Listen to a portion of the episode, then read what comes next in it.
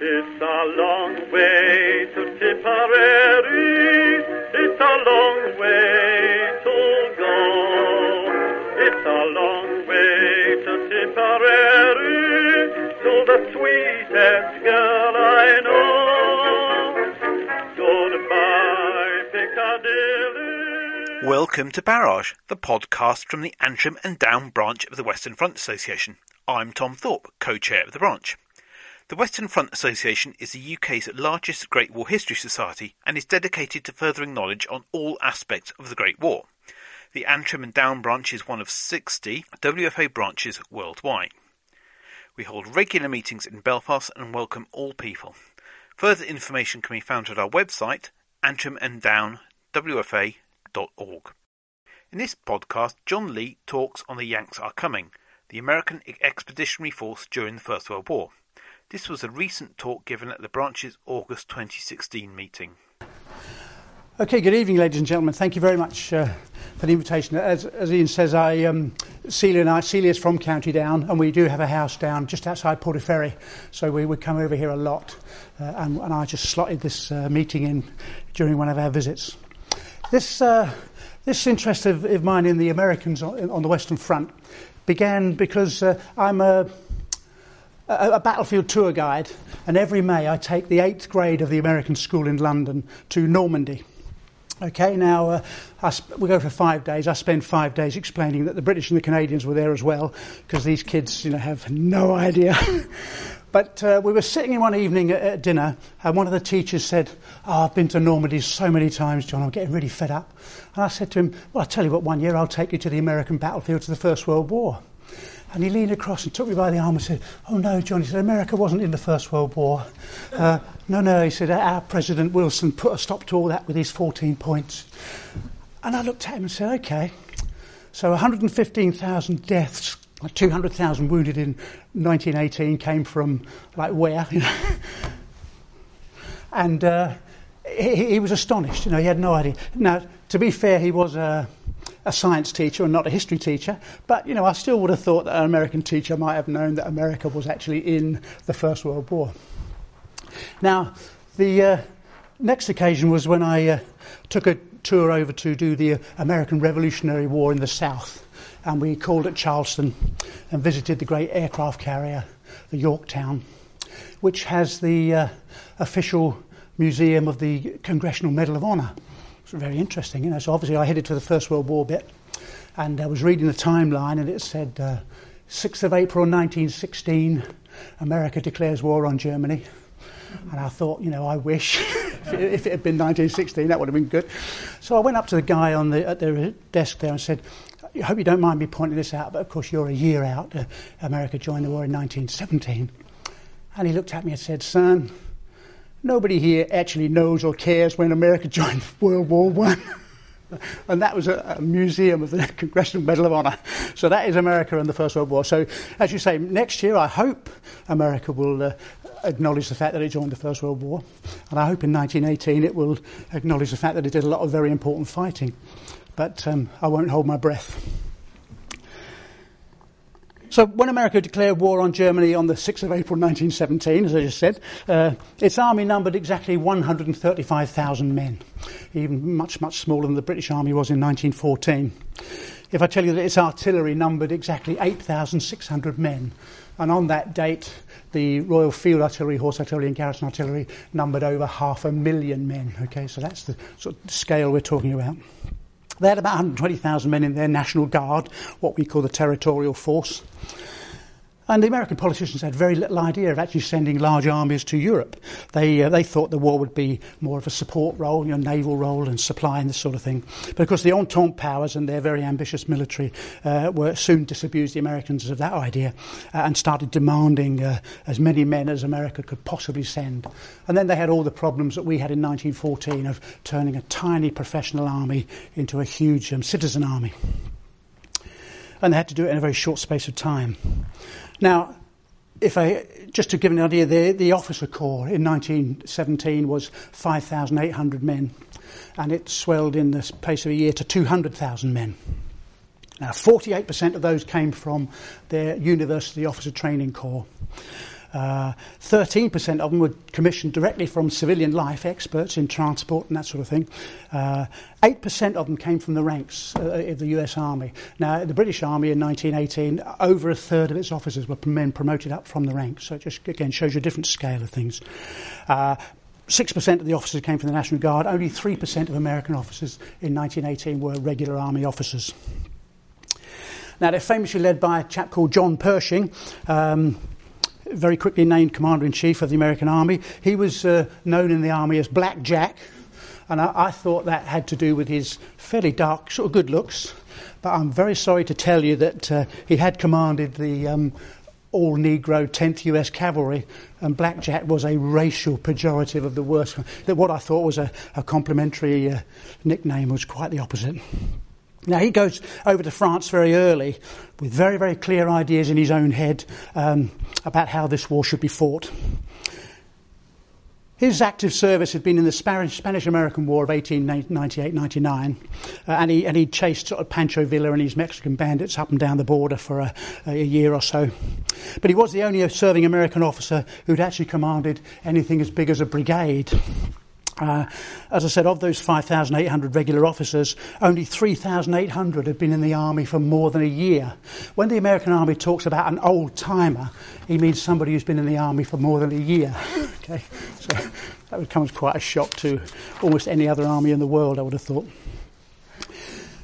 And Pershing totally believed in a, in a unique American style of warfare, of open warfare and he was uh, a sponsor of an article that appeared in 1914 uh, in the American Infantry Journal.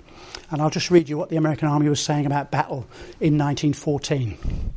Infantry under fire would leap up, come together and form a long line which is lit up with fire from end to end.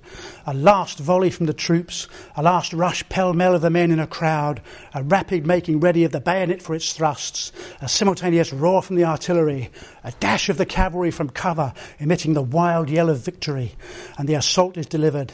The brave men spared by the shot and shell will plant their tattered flag on the ground covered with the corpses of the defeated enemy. Such is the part played by infantry on the field of battle today. Okay, that was written in October 1914, you know, when, when we'd had all those that fighting on the Western Front. We're just going into the first Battle of Ypres. This is the article went on. In real war, infantry is supreme. It is the infantry which conquers the field, which conducts the battle, and in the end decides its destinies. So, um, they are absolutely insistent that it's a firepower and mobility of riflemen that win, win battles. Um, they literally call support weapons newfangled and adjuncts to the rifle. Um, firepower is an aid, but only an aid. If firepower intensifies, then so much greater will be the demand on the infantry for its utmost effort for the supreme sacrifice without which victory cannot be won.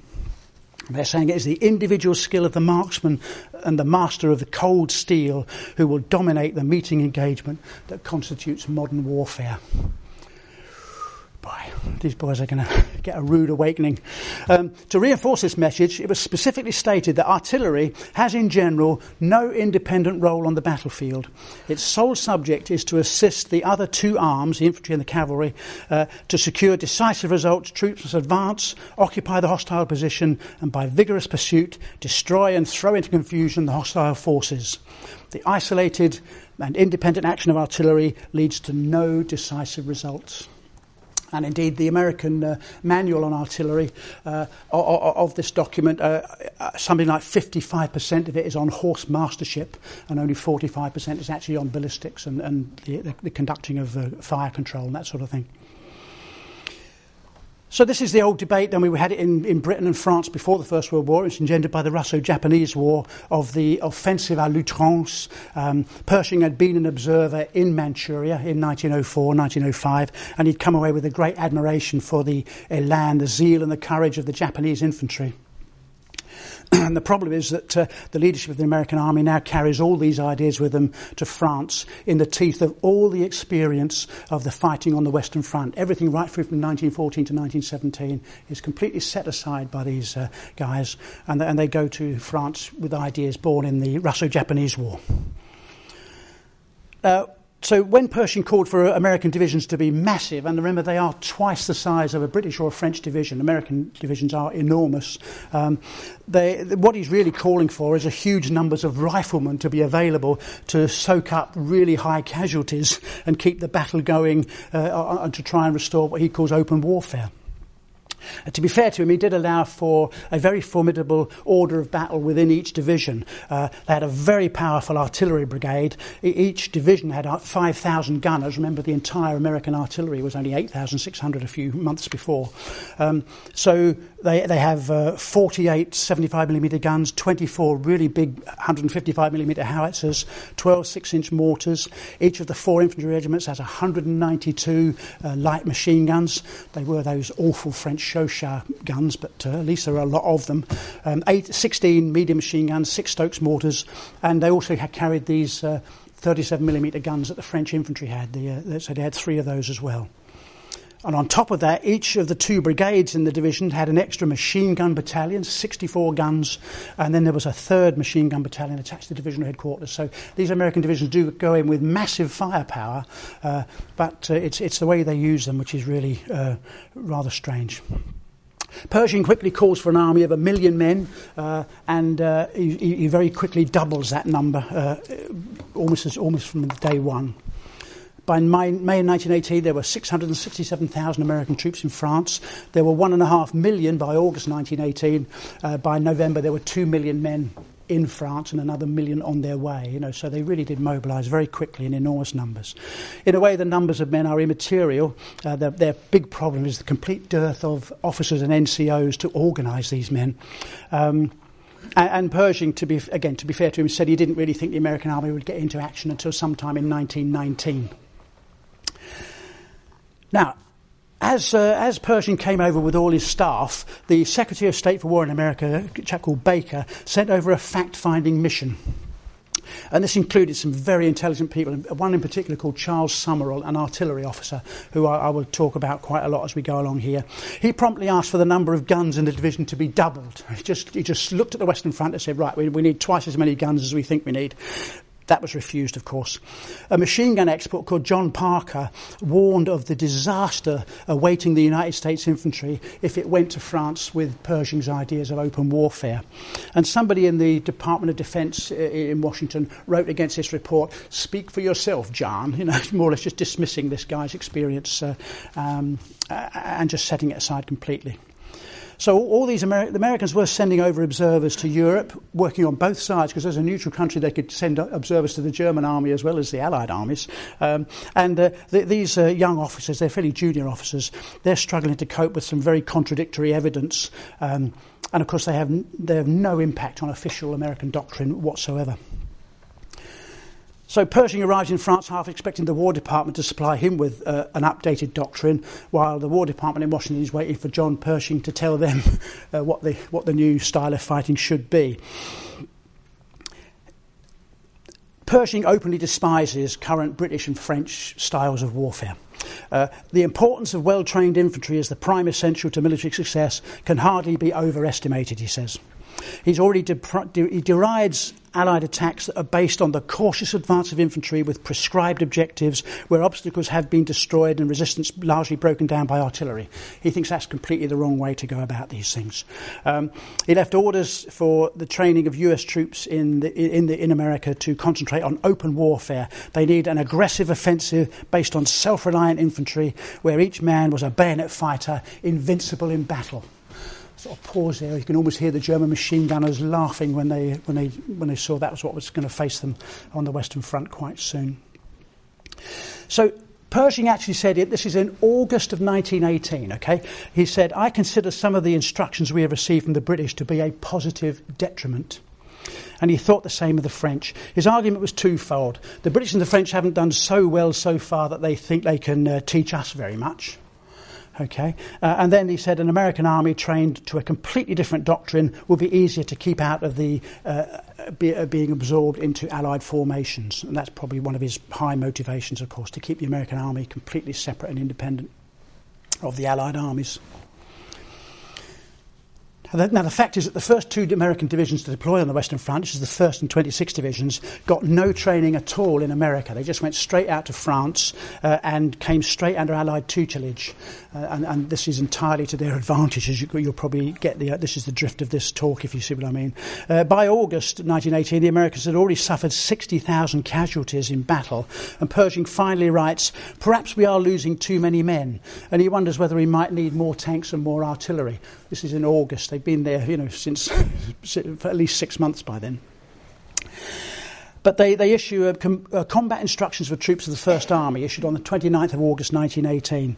And this is still about um, breaking for, fortified positions in order to return to open warfare, with instructions uh, set for the infantry uh, to go, go, along an axis of advance and then let them push on as rapidly as possible, um, always towards dramatically unrealistic and virtually unlimited objectives. And this was simply aping the sort of stormtroop tactics of the Germans without any of the intervening experience uh, which had been acquired by Allied troops.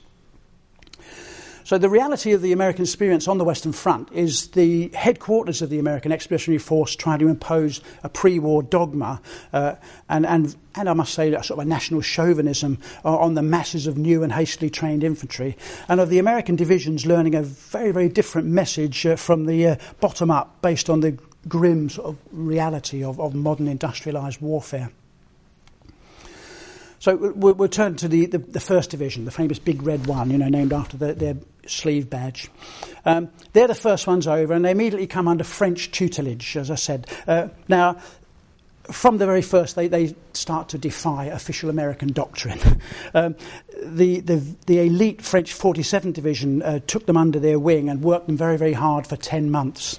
Um, so the French assumed, being the first division, they assumed they were all sort of long service regulars. But in fact, the, the division had had to fill up its ranks with 50% of completely green draftees, you know, just to bring it back up to a, a to a war strength. And the American headquarters in France openly disapproved of all this French training, but they didn't uh, interfere in any way. Uh, and in fact, the division became very, very good at um, trench warfare, at the routine of trench warfare. Its main problem was that. Um, the rest of the American army kept plundering it for good officers. You know, every time an officer got a bit of experience, he was whipped away to another formation that was coming into France or away to a training school. So, in fact, in the first division, 75% of its battalion commanders was absent from the division at any one time on other on other duties. It's a problem that America had in Vietnam as well. Now, in the first division, one of the brigadiers, a chap called Buck, was very, very pro Pershing and pro open warfare. But uh, luckily, the divisional commander, a chap called Robert Bullard, was very much uh, up to speed with French war doctrine. And uh, who is his chief of artillery? Charles Summerall, the guy I just mentioned a, little while ago. And who is his um, chief of staff? A chap called George Marshall, who, of course, is the Chief of Staff of the American Army in the, Second World War and a truly great soldier. So this division is, again, very lucky in its, uh, in its high command. Out of a 140 hour training program, uh, uh, the, this first division got 66 hours of the very, very latest small uh, unit fire and movement drills, which they've learnt from the French army. Um, besides a general favouring of firepower, uh, they do ensure that their infantry can use their Stokes mortars and, the, and, these infantry guns that the French have provided with them. And he beefs up his infantry companies with extra rifle grenades and extra bombers. Again, these are all lessons he's learning from the French. Um, in fact, the, this, the, this division does far more um, uh, proper sort of trench to trench uh, training than, than, any other division in the American Army. So it goes into the first ever attack uh, conducted by the American Army at a place called Cantigny on the 28th of May 1918. It's uh, part of the operation that's putting a stop to the last phase of those German spring offensives uh, of 1918. And again, a perfectly planned, limited objective uh, affair. Uh, the attacking regiment is very well stocked and carefully rehearsed. It has lots of auxiliary weapons. Uh, it has French flamethrowers and tanks to assist it. Uh, it, it organises lots of counter battery fire against the German artillery. And there's an excellent combination of um, preparatory bombardment, uh, a very violent sort of one hour bombardment just before the main attack. Uh, and then a steady rolling barrage which the infantry is able to follow uh, onto, onto the enemy objective and it, they take their objectives in 35 minutes. Two, American, two enemy battalions are annihilated, uh, they lots of prisoners, and their own losses really very, very small. Um, I mean, 45 officers and 822 men altogether. A total of 22% of the attacking force uh, and only 3% of the actual division strength. So, you know, for a first um, effort, this is an extraordinary success. And uh, six enemy counterattacks are beaten off in, in very, very rapid succession. And uh, just what a pity that that lesson wasn't absorbed quickly enough by the rest of the American army.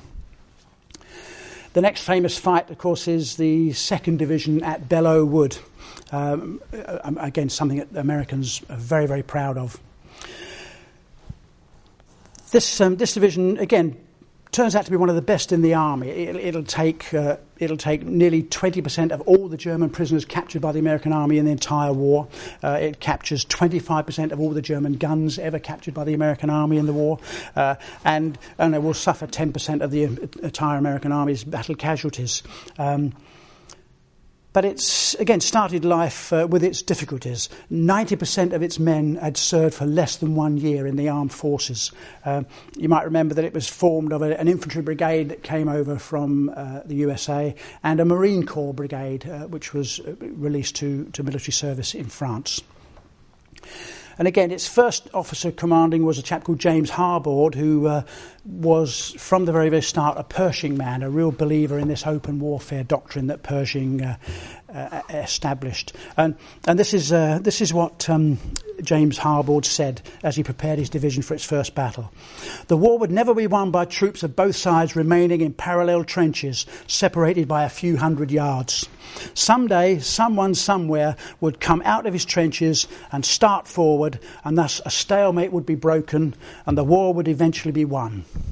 When even one soldier climbed out and moved to the front, the adventure for him, the adventure for him became open warfare, and the essentials of minor tactics were in play.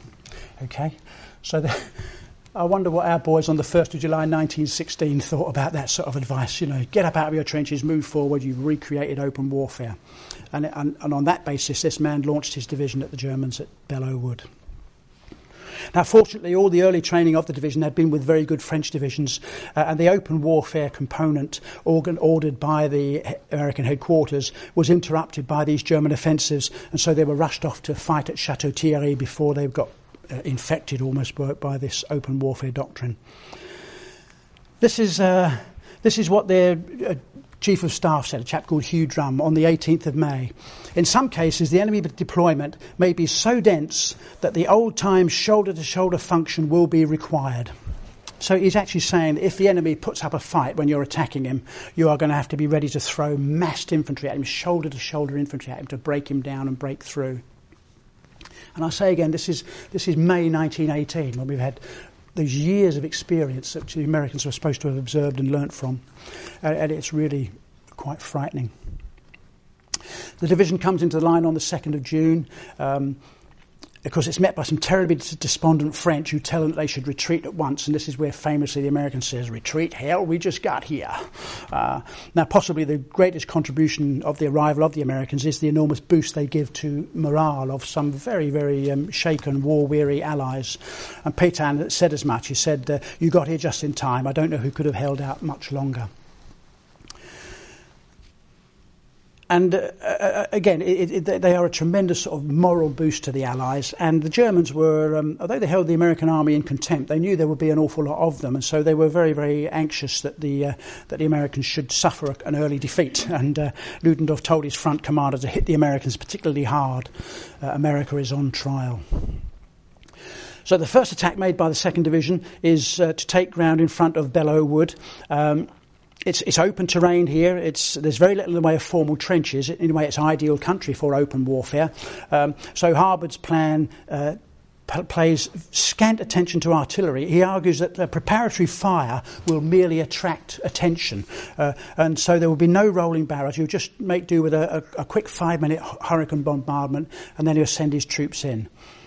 So the first attack goes in very early in the morning, about a quarter to four in the morning on the 6th of June, with the Marine Infantry Brigade going forward in beautifully dressed straight lines, wave after wave of them. Now, because they've attacked so early in the morning, I think, and without any, uh, to his point, without any artillery preparations, it came as a surprise to the Germans. Uh, they do take their first objective by seven o'clock. Um, without, they do suffer uh, a lot of casualties, but they, they, they're happy that they've taken their objectives uh, and uh, everything seemed to be very tidy. Now, at two o'clock in the afternoon, Harbord, who thinks he's just vindicated the whole open warfare doctrine, orders another attack to go in at five o'clock in the afternoon, with even less artillery support than there'd been in the morning. Uh, and again, he thinks that a surprise attack will pull it off. Well, of course, the Germans are completely alert and aware of what's going on now. And this is the famous occasion where the Marine Infantry walk forward through a wheat field and they are literally scythed down by the German machine guns. They t- take a thousand casualties in two minutes. It was a, a, a complete catastrophe for them. And this sort of attack went on for two more days before the regimental officers um, started demanding more fire support from the division. And in particular, the Marine Corps uh, brigade commander, a chap called John Lejeune, becomes very firepower conscious. Uh, and mercifully, he gets command of the division in July of 1918, and he becomes, one, again, one of the great American generals of the First World War. Now, he noted that the reckless courage of the foot soldier with his rifle and bayonet could not overcome machine guns, uh, which, which, which, are well protected in their rocky nests. Uh, the French were simply aghast at the American tactics, couldn't believe their eyes, and they reported that attacks must be conducted methodically by means of successive minor operations, making the utmost use of artillery and reducing the employment of infantry to the minimum. Uh, Pershing, of course, was congratulating Harbord on his splendid work, you know, splendid work losing all these thousands of men completely unnecessarily, really. Uh, again, to be fair to Harbord, and I always try and be fair to these people, he very quickly saw that his support of official doctrine was horrendously expensive, and he even allowed units to abandon captured ground to give the artillery a free hand to soften up the next uh, target to be attacked. So on the 10th of June, he uses 160 guns firing 28,000 rounds of 75mm ammunition, 12,000 rounds of heavy 155mm shell in support of a single battalion attack on Belleau Wood. Um, there's a one hour preparatory fire at very great depth and then a very brisk rolling barrage. Actually, it takes off almost twice as fast as any British creeping barrage would. Um, but in this crescendo of fire, the infantry go in uh, and completely suppress the American, the, the enemy defences, and they capture this uh, wood, uh, losing precisely eight men killed and 24 wounded. I mean, a staggering difference from the disaster at Belleau Wood earlier on, and here a fire-heavy attack uh, takes it with, with absolutely minimal casualties uh, as often happens in First World battles, the, the, the, attacks go on, they're kept up, there's increasingly stiff resistance, and um, I'm sorry to say that Harbord reverts to his belief in the great power of the rifle and openly belittles reliance on artillery support. Um, he called on the infantry to advance by the judicious use of sharp shooting snipers. I have no idea what he means by that, no idea. After one terrible failure on the 23rd of June, one of his battalion commanders simply refused an order to attack and Harbord finally got the message and concurred. And so, two days later, an attack with a 13 hour preparatory bombardment and a steady rolling barrage again clears the wood that they're attacking, take 300 prisoners and 19 machine guns, and suffer only 123 casualties. So, again, the lesson is being rammed home all the time uh, that uh, it's fire support that infantry needs to, to take these objectives. Now, happily, their next fight, taking the village of Vaux, on the 1st of July 1918 was a textbook success with a com- complex artillery plan perfectly attuned to getting quite now well rehearsed battalions onto their objectives. Uh, a long preparatory bombardment, um, a, a, very intense final three hours of bombardment. Uh, which included 6,000 mustard gas shells, I'm afraid. You know, once the Germans had started using this stuff, we gave it back to them in spades, I'm sure you're aware. Um, and, and then, um, excuse me, in the last three minutes, a really intense hurricane bombardment and a box barrage which seals off the enemy defences. And then the Americans go in with French air support, machine gun barrages, and a creeping barrage. The whole panoply of modern warfare on the Western Front. And again, the, the objectives taken, large numbers of enemy casualties inflicted, uh, an absolute minimal loss to the Americans. The next big fight of the American army is um, where they're very much under the command of a, a very fiery gen- French general called Mangin. Um, very much, I mean, the, the Pershing loved Mangin. He was one of these real open warfare types, you know, wanted uh, massive infantry attacks to, to overwhelm the enemy defences. Um, it's part of the great uh, French counter-offensive of 18th of July, which finally wrests the initiative away from the German army for the rest of this war. And again, the attack goes in, there's very little artillery preparation, uh, uh, but also uh, a large number of tanks used, again, to achieve tactical surprise. In it, the 1st American Division would display a reckless courage uh, and welcome the chance to push on beyond the creeping barrage and return to open warfare conditions. Um, at this stage, the American staff uh, work is very, very bad indeed. They've got a lot to learn yet. In fact, the, the, traffic jams behind American divisions were legendary. They were sort of mother and father of all traffic jams. And again, while the infantry were, to, were, were got forward in good time, all the auxiliary weapons and even the artillery were very late getting into position. Um, one American said we were short of everything except rifle ammunition. Again, entirely within Pershing's uh, doctrine. the French demanded a very high tempo of operations over the next few days, setting very ambitious objectives. So you can't really blame the Americans for the soaring casualty lists that follow. Um, but we do see a tendency to let the rolling barrages start quite a long way forward. The Americans call it a safe distance. If they're not entirely sure of the start line, for the attack, they'll set the creeping barrage to start long way forward uh, from the actual attacking infantry. Um, this gives the Germans lots of opportunity to get machine guns in, you know, let the barrage pass over, and then machine guns can come out and, and face the infantry uh, behind.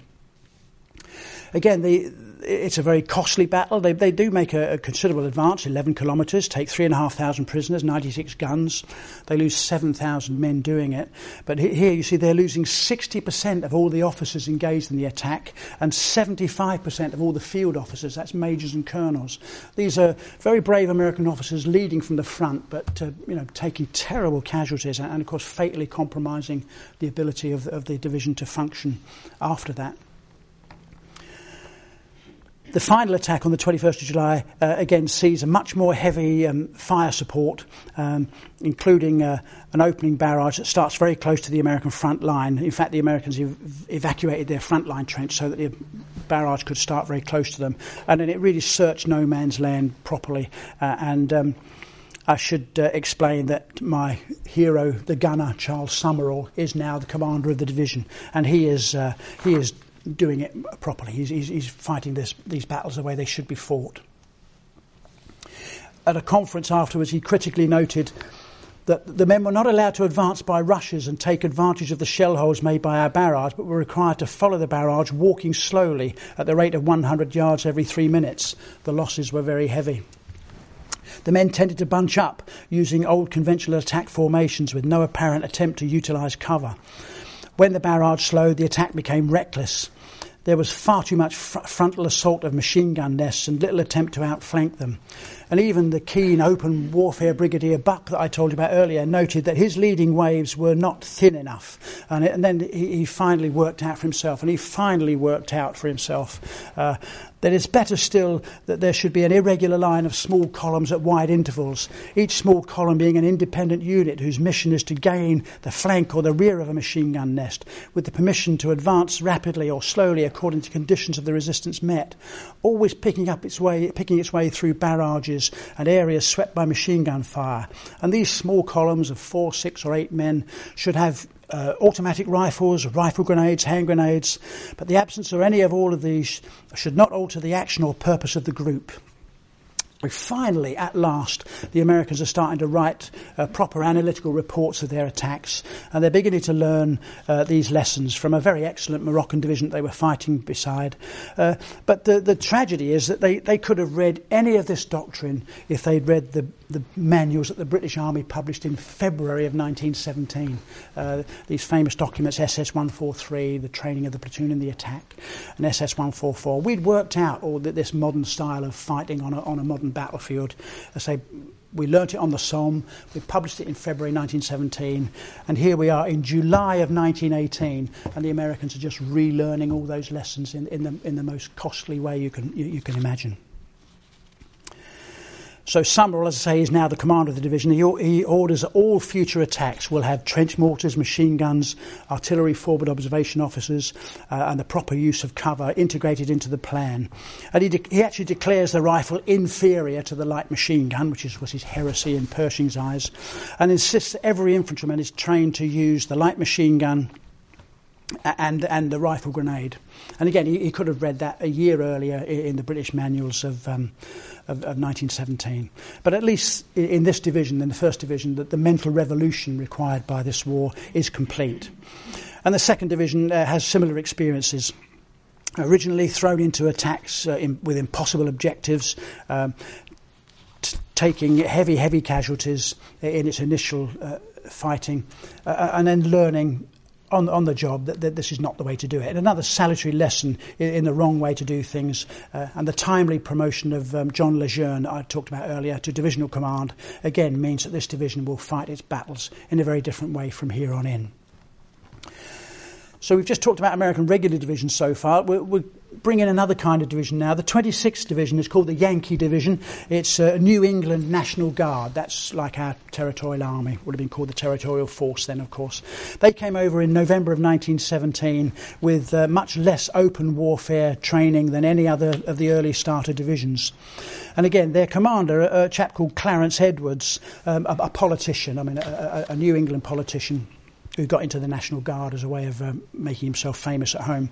Uh, he, he, graduated from West Point in 1883. He came out of a class of 52. He came um, 52nd.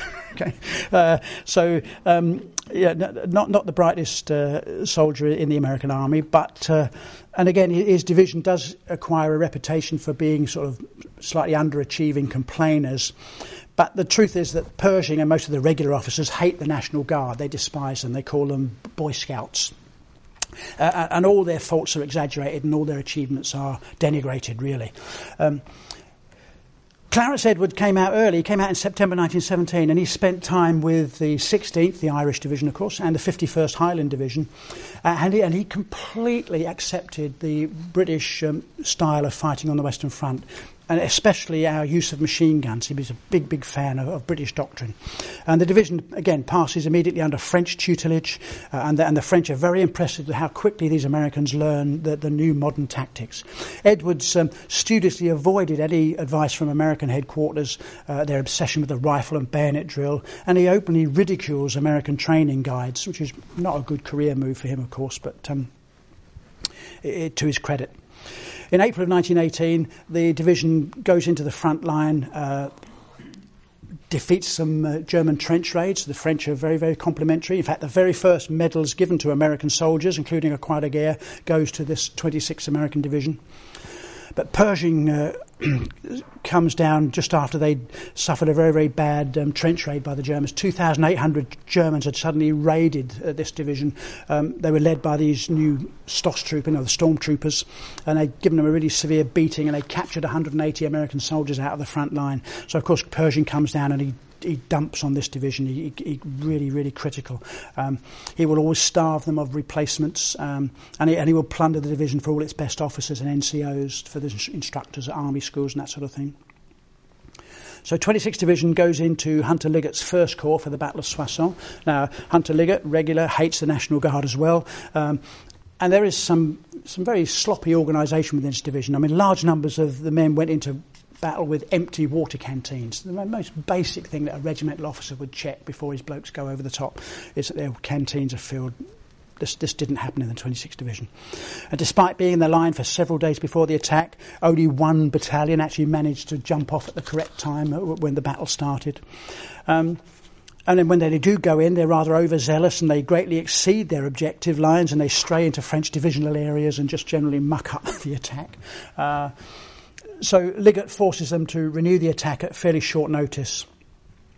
And the corps orders come down. They, the corps orders make no mention of the use of machine guns in the attack whatsoever. Not one single word about them. This, in the summer of 1918, is just unbelievable, you know. Now, of course, luckily, 26th Division, as I said, uh, Clarence Edwards is a big fan of the, the way the British use their machine guns. He writes the machine gun into the attack plan. Um, he is obliged to use linear wave formations at first, but it's not long before his junior leaders are reporting that they're switching to short rushes of a few yards at a time, proper fire and movement tactics that you would expect to see used. Uh, they talk about a ragged filtering echelon, after which my loss is depreciated more than expected. So again, harsh experience is teaching these chaps to, to do it properly. corps orders call for the pushing forward at all costs and for a more uh, pursuit. and um, I mean, mercifully for them, the Germans actually do begin a full-scale retreat. Uh, but both De, uh, de the French commander, and Hunter Liggett uh, order an all-out pursuit. And uh, the commander of one of the infantry regiments of the American uh, 26th Division personally leads a reconnaissance that identifies some very, very strong American uh, enemy defences ahead. And he warns Edward at divisional headquarters. Uh, Edwards reports this back to Corps and Army, but he's, he's, he's just the orders just sent down again. You, you got your orders. We are pursuing a defeated enemy. You will uh, attack as ordered, and of course they, they go into the most predictable and bloody defeat uh, that that very evening. So 26th Division uh, does come, start to come apart at the seams. Out of its 6,000 casualties, uh, o- over a quarter of them are men um, sort of going sick. You know, the, uh, swinging the lead, basically. Uh, Edwards is a real political general. He's got one eye on the voters back home, and he did run a very loose ship, but he did understand what modern war was about.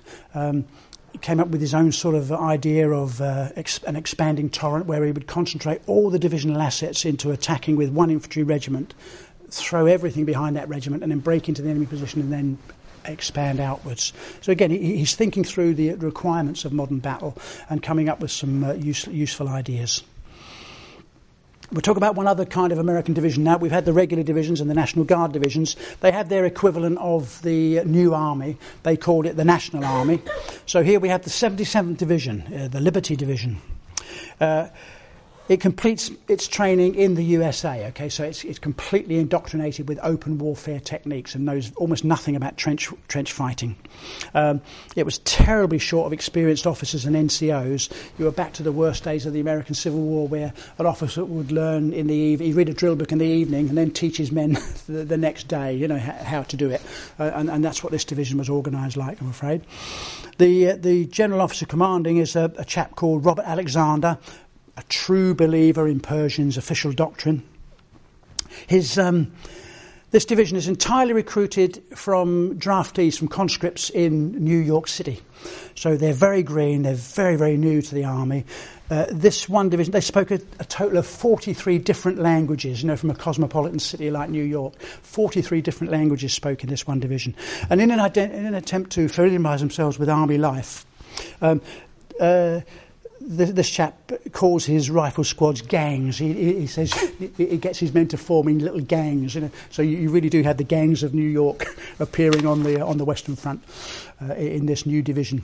They come over in May of 1918, get some training from a British division, uh, and, and then their, uh, their misfortune is to go into the line in August of 1918 along a, the River Vesle, where they, they have a very, very difficult task. They've got to... Um, They've got to defend a toehold of ground on the German side of this river.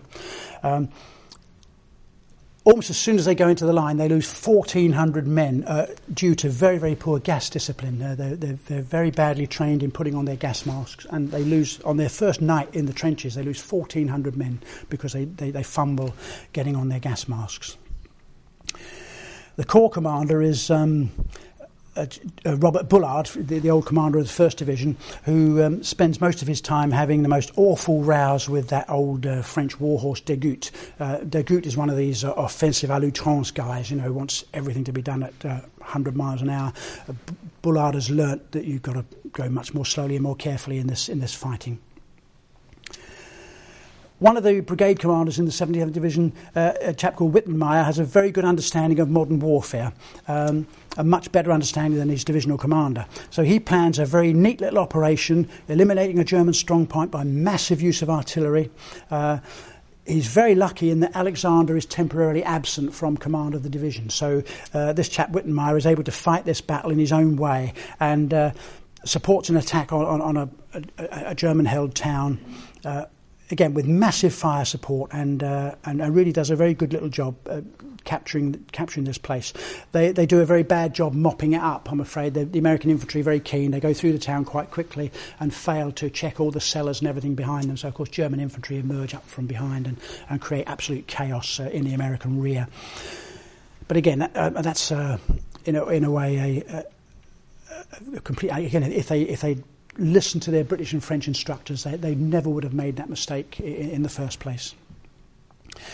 Alexander returns to the division, an ardent admirer of, of Pershing and of Degoutte. Um, Alexander had been away and done some uh, service with the British Expeditionary Force, but he said he went there not as a student but as a critic. Uh, so that, again, you've got one of these American officers who, who really does think he knows much, much better than the British uh, generals how to conduct uh, fighting on the Western Front. He openly derides heavy atta- attacks that are heavily dependent on artillery fire and auxiliary weapons. Uh, the, the, say the saving grace of Alexander is that he does um, he does decentralise executive command. He, he doesn't he, once once he's given a, a job to a brigade commander to do, he lets him get on and do it. Um, and, and these are the guys who, who have understood the realities of modern warfare and are much more fire heavy in their, in their planning.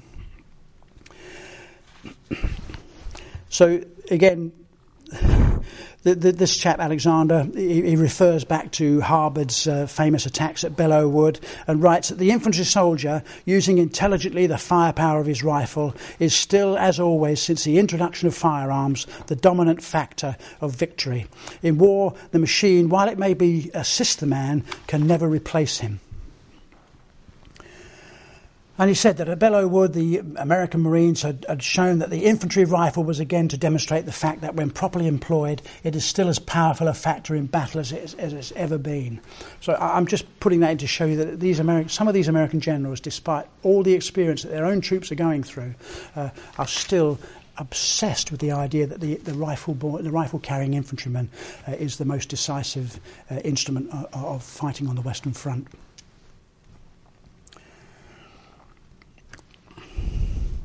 So now the, the American army are absorbing very, very large numbers of fairly green replacements uh, ready for their next big fight, which is at a place called Saint Mihiel in September of 1918.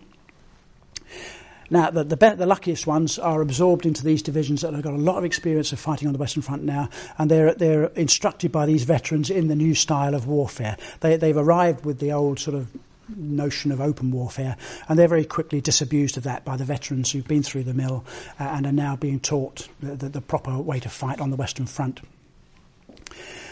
So. Uh, basically, uh, the directives coming from, down from American Army's headquarters are um, are quite literally ignored by the by the by the divisions actually doing the fighting on, on the on the front line. Uh, it, they were particularly annoyed by one instruction that came down reminding them that mounted men would be most useful as battlefield runners. Again, this is somebody in American headquarters who thinks that's a good idea in September of 1918.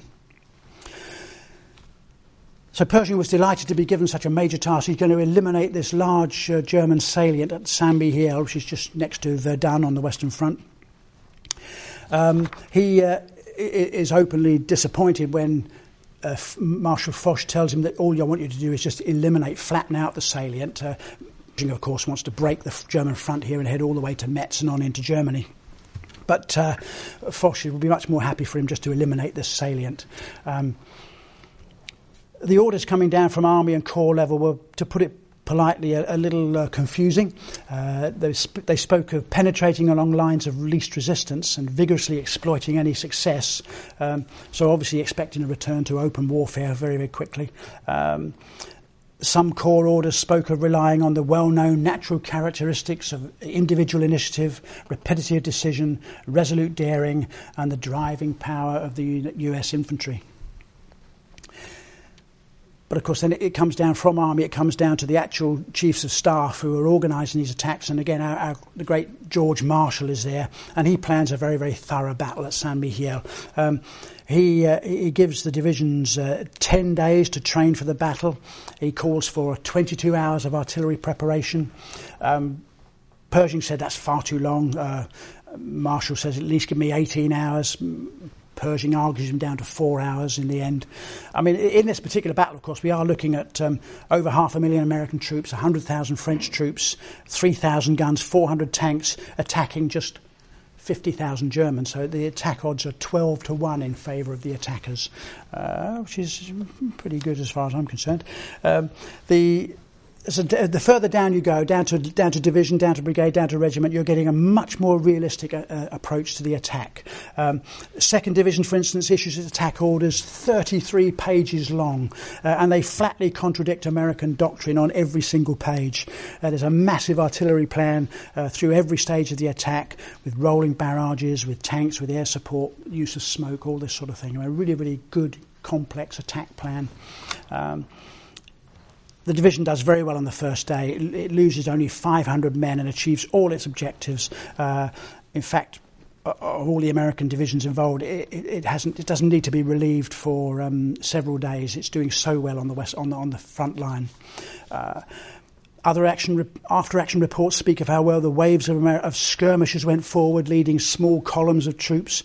Uh, the excellent work of the light machine guns. Um, it actually says there was very, little use of the rifle in the attack. It was almost unnecessary uh, because everything else was going so well. Again, heresy as far as Pershing is concerned, of course. Uh, and then suggestions are being made for improving liaison techniques, especially between the infantry and the artillery. And, and so, after all the great success at Saint Mihiel, uh, what happens? Down comes a, an, an, Inspector General's report from headquarters um, complaining that the American divisions had failed to properly follow American doctrine in the, in the recent attack. I mean, the attack had been a huge success, an, un, an unqualified success, but the American headquarters complained that it wasn't done uh, according to American doctrine. um, in, the, in, the, same way, the 1st Division uh, planned its part a, a, series of set piece attacks, all with easily achievable, very, very limited objectives, with the infantry always being covered by uh, artillery, by rolling barrages and set piece barrages. Uh, they deliver a model all arms coordinated attack which achieves all its objectives well within time. Uh, the Corps commander, um, I'm afraid, a chap called Dickman, was the worst kind of open warfare fanatic. Um, he'd been a, a, commander of the 3rd Division, which had really, really suffered under his divisional command. Um, and he now orders Charles Summerall uh, to renew the attack at once to achieve the second day's objectives on the first day. And Summerall, uh, just says no, you know, forget it. Um, not until the artillery had been redeployed according to the plan. Uh, Dickman uh, again orders up United States cavalry and tries to get them into action. Uh, they they pay a very heavy price for that. And um, Summerall is finally lent on by Army Command and is strictly ordered to renew the attack on that day, that same day. But what he does do is he just delays everything so long that uh, it's it's dark by the time he, he actually renews the attack on the first day, and he sends an entire division forward very, very slowly, very deliberately, acting like a steamroller. You know, so he, he, he obeys orders from above, but does it in, in, in his own way, and, and sort of makes sure that uh, things don't get out of hand. Our old friend Clarence Edwards of the 26th Division was a keen supporter of the long, longer bombardment.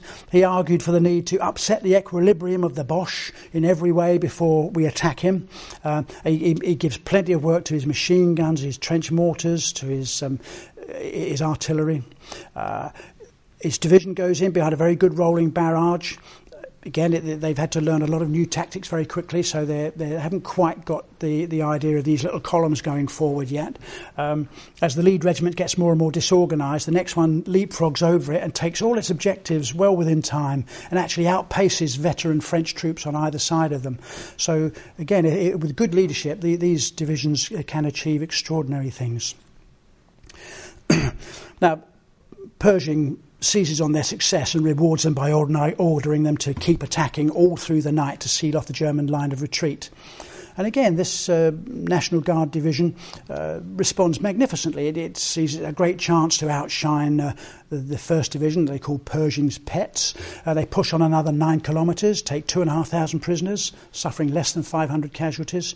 Um, and of course, to, to, Pershing, that, that just vindicates his open warfare doctrine. You know, the fact that these boys have done so well pushing on uh, after an initial success, um, this becomes uh, uh, proof to Pershing that he was right all along. And uh, that Edwards, when Edwards, Edwards reports um, denies that it was a rifleman's victory and he praises the work of the machine guns, the artillery, and the trench mortars. Pershing resp- re- responds, too much training cannot be given uh, to, sorry, this is Clarence Edwards, too much training cannot be given to platoons in manoeuvring while attempting to reduce machine gun nests.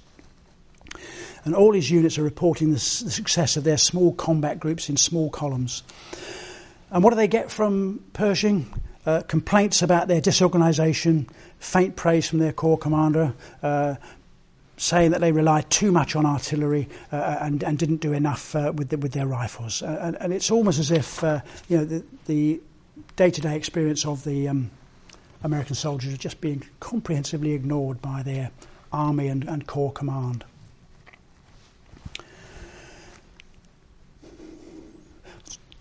We, we move on now to the famous Meuse-Argonne offensive. This is this is the, probably the biggest single uh, uh, effort that the American army made in the First World War. A long planned operation uh, followed very soon after the Saint Mihiel fighting, so that in fact many of the veteran divisions that had been used at Saint Mihiel were not available for the Meuse Argonne. So the, the people who were attacking here, nine divisions, nine big divisions, remember, attacking five um, very badly weakened uh, German divisions. But these are these are divisions that are new to fighting on the Western Front, so they're they're going to have uh, a lot to learn very very quickly. Pershing sets the most extraordinary uh, objectives. Um, he wants these people to surge forward over 16 kilometres of the worst terrain in France. Remember, this, this is mountain, forest, forested mountains. Uh, In just two days, they're to break three defence lines, including an extension of the famous Hindenburg line. Um, it's, it's quite obvious that the attackers would outrun their artillery support quite quickly, but Pershing counts on, this is again Pershing, he counts on the infantrymen to use their own skills and weaponry to fight through the enemy main line of resistance without much, if any, artillery fire. Without much, if any, artillery fire in support. Uh, In September 1918, to hear a general say that is just extraordinary. Yeah? One observer said it was as though reasonable, it was thought reasonable to count on the vigour and aggressive spirit of our troops to make up in a measure for their inexperience. Okay, um, this this is unbelievable in September October 1918 to hear generals talking like this. And in fact, in his diary at the end of September, Pershing wrote, For the next advance, I will assign successive objectives in order to allow green troops to reform now and then before continuing the advance. Very good of him. Once again, and fatally, uh, the sheer scale and violence of the opening attack um, sees the Americans make some good advances. Remember, for the first two, two kilometres of advance or so, they're just going through lightly held German outposts. Uh, and in particular, the wholly Green 35th Division just suddenly found a gap in the German line and surged forward 10 kilometres uh, and then quite reasonably asked for permission to dig in and defend what it had gained. Oh no, says Pershing, you've, you've got the Germans on the run. You know, you, you, and then he orders the entire American army to keep up the pursuit. And even Liggett, who's commanding the First Army, uh, realises this is really quite a bad idea, uh, you know, to, to, to sort of blunder forward uh, without any further preparation. But he's overruled by Pershing. And on the second day, the Americans make no advance at all and are massively defeated by German counterattacks. Uh, three veteran divisions have to be rushed up uh, to support these really green divisions in the Meuse Argonne. And things turn very nasty very quickly. The battle degenerates into a series of uncoordinated uh, divisional level struggles. And now the attacks were ordered just to keep up pressure on the enemy, regardless of what artillery was available. Summerall is now a corps commander with his old first division under him uh, and sees his divisions sort of grinding their way forward using maximum firepower, artillery, and all the support weapons they can possibly organise. And he organises attacks using like, utilising infantry in individual groups, going in behind massive bombardments. It's, um, it's ironic that it's this first division, Pershing's pets as they're known, uh, flatly contradicts the, the doctrine that Pershing um, imposes on them all the time.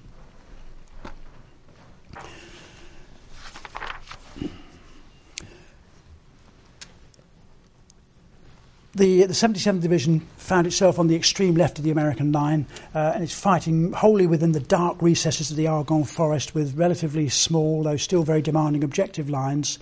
It's, it's had to absorb 4,000 of the greenest uh, replacements you can possibly imagine. Um, and uh, I mean, some of the men, they say, could barely load and shoot their rifles. Um, and again, their divisional commander, Alexander, uh, just orders a straightforward push by the whole line. He makes so little reference to artillery and support weapons in, in his operational orders that you, you actually wonder if he knows that he's got any under his command. Um, he, so the saving grace of this man is he decentralises down to his brigade and regimental level, and it's thankfully those men and their personal experience that lead them to plan the local attacks with the highest possible level of fire support, uh, with short bursts of intense fire, uh, lots of use of um, uh, of the, the rolling barrage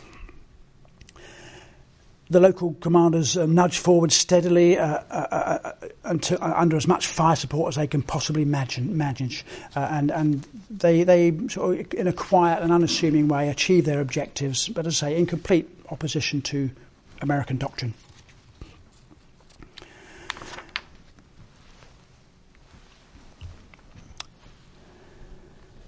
In the very last phase of the of the attack, Alexander orders back to an open warfare uh, style of attack, and his troops do the complete opposite. I mean, literally the complete opposite to his orders. Uh, and, and in fact, with good artillery support before, during, and after the attack, they take 700 prisoners and suffer only 78 casualties in, in taking their objective. I'm passing over some of this now. So, yeah. That's okay. This is. I realise this is a problem. Yeah. Okay. Yeah. That's okay now. Yep.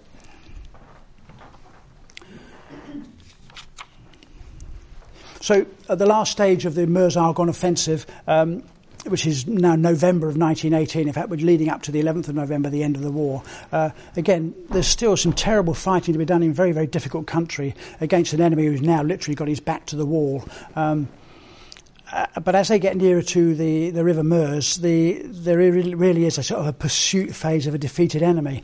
Uh, and once over the Meuse, they are, they've broken out into open country all, all the way to Germany, of course. Um, at this stage, Robert Alexander lurches into his most extreme open warfare rhetoric, and in some respects, he's, he's worse than Pershing. He actually calls all, artillery, all auxiliary weapons are mere adjuncts to the riflemen who are called upon to use their aggression to build a firing line to achieve uh, fire superiority. That that is straight out of the pre-1914 drill books, and no other army in the world is, is talking like this in 1918. Um, the, the, in fact, the, his division is only saved from annihilation by his propensity to delegate that I've talked about before, and his his critics call it an abdication of responsibility, but you know, thank God that's what he did. Um,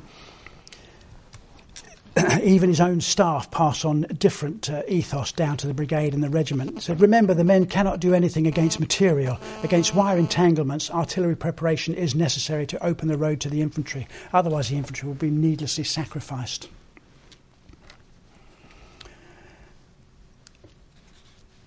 And as I say, mercifully, the American army, the actual army doing the fighting on the ground, has now learnt all these really, really important lessons, uh, and uh, they comprehensively ignore uh, instructions coming down from Pershing and, and from Army Command.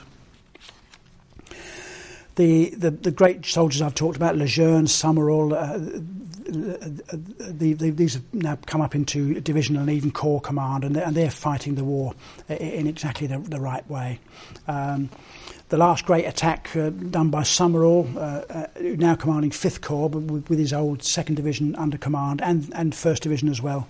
Uh, in his orders, fire superiority rather than sheer manpower would be the driving force of the attack. And this, this, his last attack, delivered in November, is the single most powerful and comprehensive American Corps attack of the entire war. He incorporates bomber aircraft, mass machine guns, 255 of them firing in battery, uh, a fabulous counter battery plan, a very British style hurricane bombardment just before the attack, a multi layered creeping barrage, uh, separate objective lines for the infantry, all achievable under artillery fire, uh, and uh, and, and the infantry going forward behind really, really solid um, creeping barrages. All the objectives form exactly on, on time 1,300 prisoners taken, 75 guns captured, extremely low American infantry casualties. Now, some might argue, and of course the American headquarters certainly would argue, that great opportunities were lost in November to restore open warfare and really put the Germans to flight. Um, the, the, the fire heavy divisions were now firmly wedded to their doctrine in opposition to the official line.